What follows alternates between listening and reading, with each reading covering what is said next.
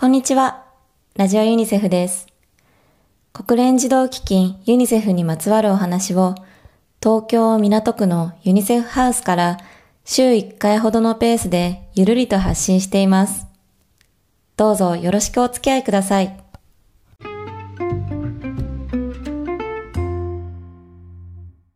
今日もラジオユニセフをお聞きいただきありがとうございます。本日のゲストはこの方です。皆さん、こんにちは。えー元オリンピアンでユニセフ職員の井本直子です。お久しぶりです。えーっと、最後にお目にかかったのは昨年の2月ぐらいでしたかね。そうですかね。あの、ユニセフで YouTube の番組で番組に出させていただいた時ですね。はい、あの、サッカー元日本代表の北澤剛さんと、フリーキャスターのジョン・カビラさんと、えっと、YouTube 番組に出ていただきました。我々ので あの番組にしては本当もったいないぐらいのとても豪華なメンバーで、えっと、リスナーの皆さんでもしまだご覧になってらっしゃらない方がいらっしゃったら、あの、ぜひご覧いただければと思います。ユニセフ北沢カビラ妹で検索すると、ググると出てきますので。はい。はい。あはいの時は、えっと、オリンピックの前で、そうでしたね。インクルーシブスポーツの話でしたよね。そうです。はい。あの、えっと、そうそう、あの、もともと北澤さんと、なあの、北澤さんって、あの、障害者サッカーをやってらっしゃるんですよね。それで、あの、なんか、あの、やれませんかねっていうお話をいただいて、それで実現したのがあの番組でした。ぜひご覧いただければと思います。ところで妹さん、あの、ユニセフの方は、あの、あの時もそうでしたけど、今もちょっとお休みされているということでしたけれども、で、この間に SDGs をテーマにした本を書かれたとか、そうなんですよ。あの、たまたまですね、あの、実はユニセフ、に日本ユニセフ協会さんで一緒に東北の支援に入らせていただいた、えー何人かのユニセフ職員、元ユニセフ職員の方々と一緒に、えー実は中高生向けの SDGs の本を書きました。なるほど。えっと、そうなんですね。まあ、その本の話は、後ほど改めて詳しく伺おうと思います。で、妹さん、あの、アスリート出身でいらっしゃいますけれども、あの、私、アスリート出身の国連職員って、私は妹さん以外には存じ上げないんですけど、他にいらっしゃいますかね？そうですね。まあ、アスリートの定義もまあ曖昧なんですけれども、大学ぐらいでプレーしてたっていう人はいるかもしれないですけど、やはり日本代表とかっていう人は私も存じ上げないですね。そうですよね。で、まあ、うん妹さんは、あの、1996年のアトランタオリンピックで、えー日本代表として参加され、あに、あの、日本代表として参加されました。競泳の日本代表ですよね。で、そんなトップアスリートが、どうしてそもそも今の道に進もうと思われたんでしょうか？ええあの、よく聞かれるんですけれども、実はすごく自分のアスリートの競技人生と今の仕事っていうのが密接につながってるんですね。でどういうことかというとですね、そもそも初めて日本代表になったのが14歳、中学校2年生の時だったんですけれども、はい。その頃からた国際大会に出るたびに何かこう、世界の不平等みたいなものがすごく目に飛び込んできたんですね。具体的にはどんなことだったんでしょええうんやはり中学生なので、見るものっていうのは、例えば身につけてる水着とかジャージとう。か、うんうん。あと、ゴーグルをつけないで泳いでたりとか、あと、泳ぎもこうフォームが全然、ね、汚いままで習ったことあるのかなっていうようなあ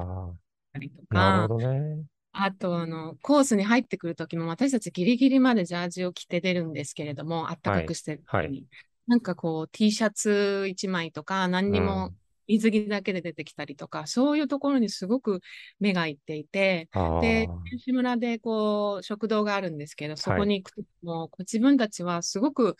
もう栄養管理がされて、自分で知識も取り入れて、もう試合前のすごくこう精密な時期に、ね、例えば炭水化物を多めに食べるとか、野菜多めうんうんていうふうはいにそういう、ものすごい計算された食事をしている横で、すごいこうお菓子を美味しそうにバーっていっぱい食べてる選手たちがいて、そういう知識もないんだなっていうふうに思ったのが最初のきっかけだったんですね。なるほどね。そはい。っか。で、まあ、それでそしアスリート、まあ、オリンピックに出られてアスリートを引退された後、大学院に行かれましてね。まあ、大学に行かれて、その後大学院でしたっけ？はい。で、その後、JICA に入られて、アフリカのガーナで仕事をされました。で、えっと、ユニセフには確か2007年に入られます。はい。そうですね。最初の赴任はスリランカでした。ああ、あの、スリランカ今、また経済破綻とかいうことでちょっと話題になってますけど、当時のスリランカって、確かまだ内戦が続いてましたよね。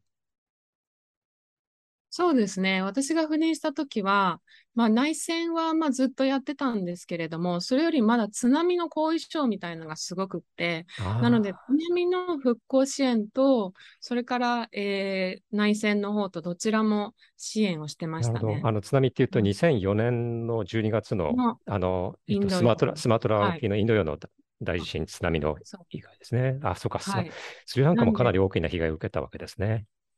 そうだったんですよ。なので、そちらの方で、まあ、当時は主にユニセフは学校を建設してたんですけれども、はい。そちらのモニタリングをしたりですとか、なるほあど。どんどんどんどんその頃から内戦が激化していってですね、ああ、そうしですまいにはか。こう、ええあの、タミル族の人たちがどんどんこう、その前線から、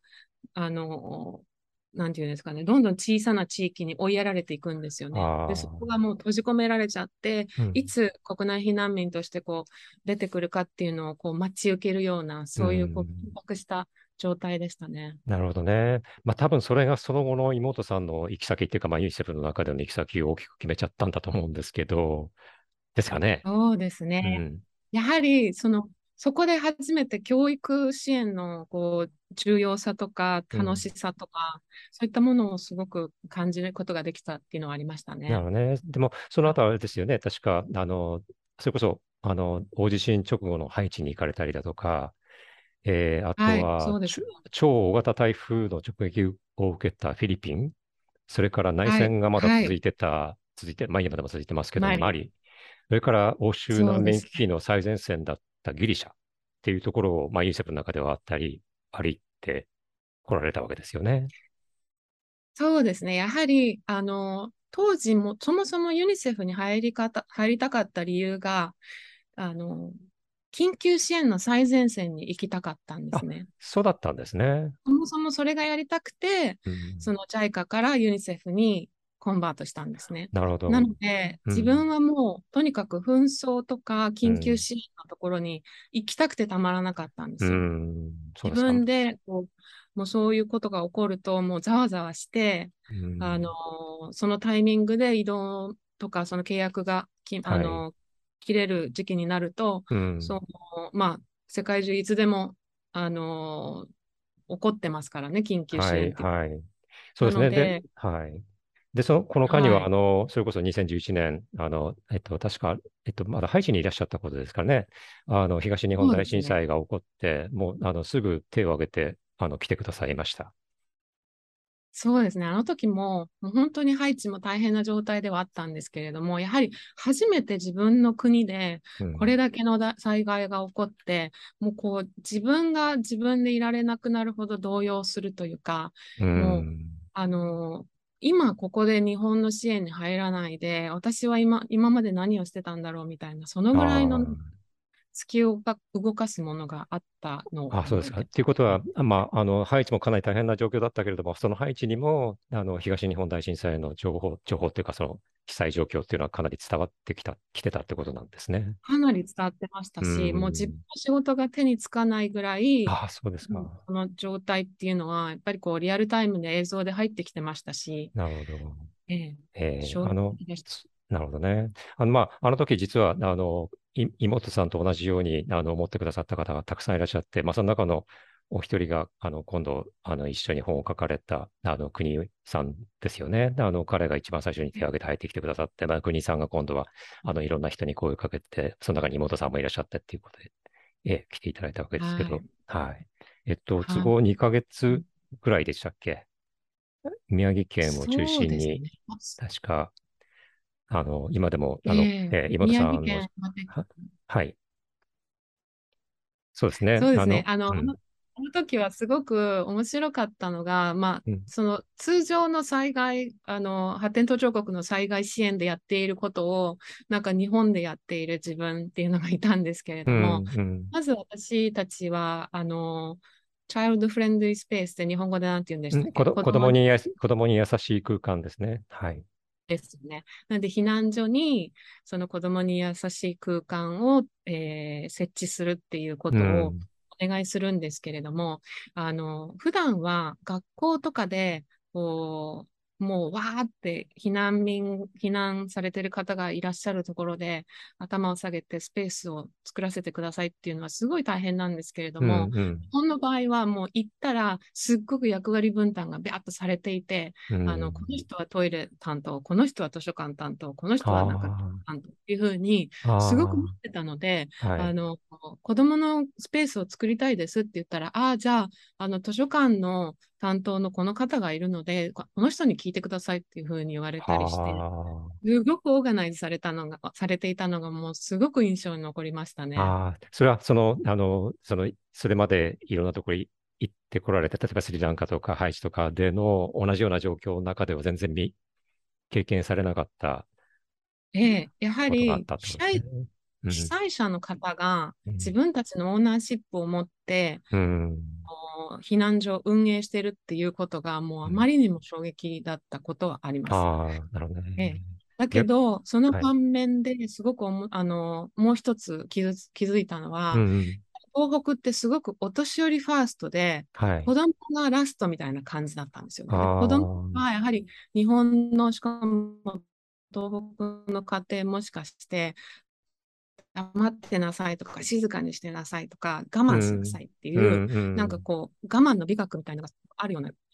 で、そこに中で子供がこうひそひそあまり大きな声も上げられず遊ぶ場もなくあの我慢していたのでその私たちが子供に優しい空間を作った時のなんかこう弾けるようなとかっていうのは本当に印象に残ってますね。なるほどね。まあだ、そういったところに本当にあのそういったものを持っていけたって、それがあの子供たちのニーズ、あとは、それで多分大人の方々も、あの、なんていうかな、子供たちの力に気づいてくださった。当時の写真をちょっと見たりなんかすると、すごく本当におっしゃるように子供たちの表情が、あの、なんかそういった状況の中にいる子供たちとは思えないぐらい明るい笑顔をされてるんですよね。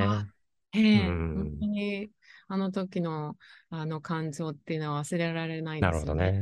えー、ありがとうございます。本当、まだまだいろいろなお話が伺えると思うんですけども、残念ながらちょっと、はい、あの、えっと、時間が来てしまいましたんで、えっと、次回は、えー、井本さんが来月、来月ですかね、出版される、はい、あの、10月ですね、10月に出版される SDGs をテーマにした本、えー、そちらについて伺ってまいります。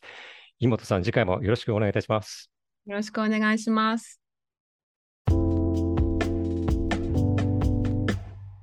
今回も最後までお聞きくださり、ありがとうございました。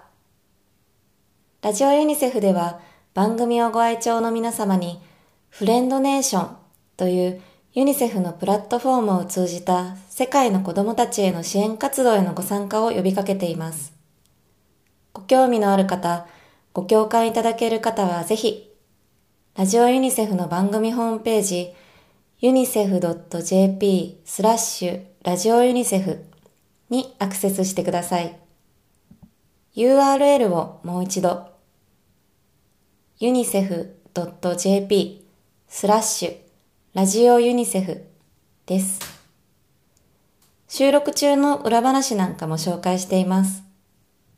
それでは次回もお楽しみに。